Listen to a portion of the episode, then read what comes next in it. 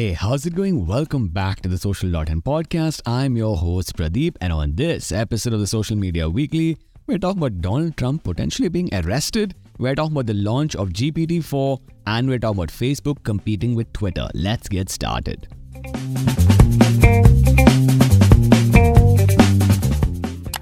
So, for our first story, we're talking about the launch of GPT 4. That seems to be the only thing that everyone wants to talk about. Now, here's the thing up until now, we only had ChatGPT 3.5, and now OpenAI has upgraded it to GPT 4. GPT 4 is a lot better, like a lot. Apparently, it can process 8 times more text at 25,000 words. OpenAI spent 6 months working on the safety. If you'll remember, Bing, which was powered by ChatGPT 3.5, actually said it loved a New York Times reporter. But the most important feature for GPT 4 is the ability to respond to images. You can send it an image, like a social media post, and it can respond with a caption and some hashtags.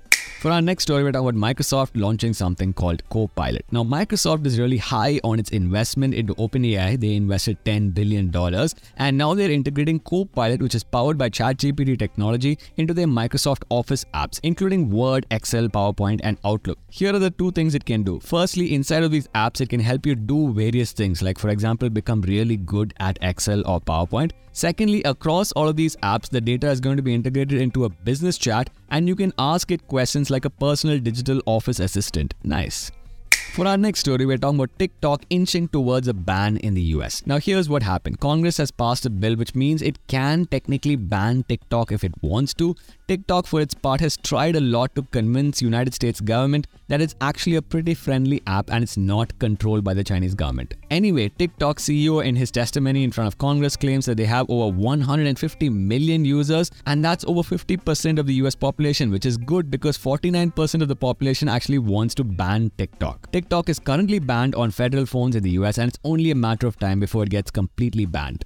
For our next story, we're talking about Meta working on a Twitter competitor. Now, here's the thing Facebook's Mark Zuckerberg sees blood in the water because of Elon Musk's mishandling of Twitter. And he is going to be launching a Twitter clone powered by Mastodon, which is an open source alternative to Twitter, and it's internally called P92.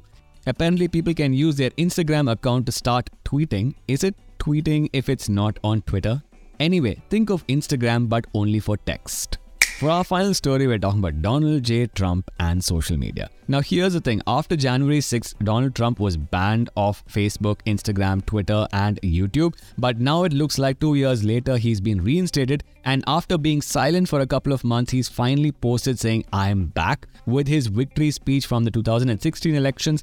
And also, he's saying that he's going to be arrested. It's completely baseless. And he wants his supporters to protest. I ask you, why did we allow him back again?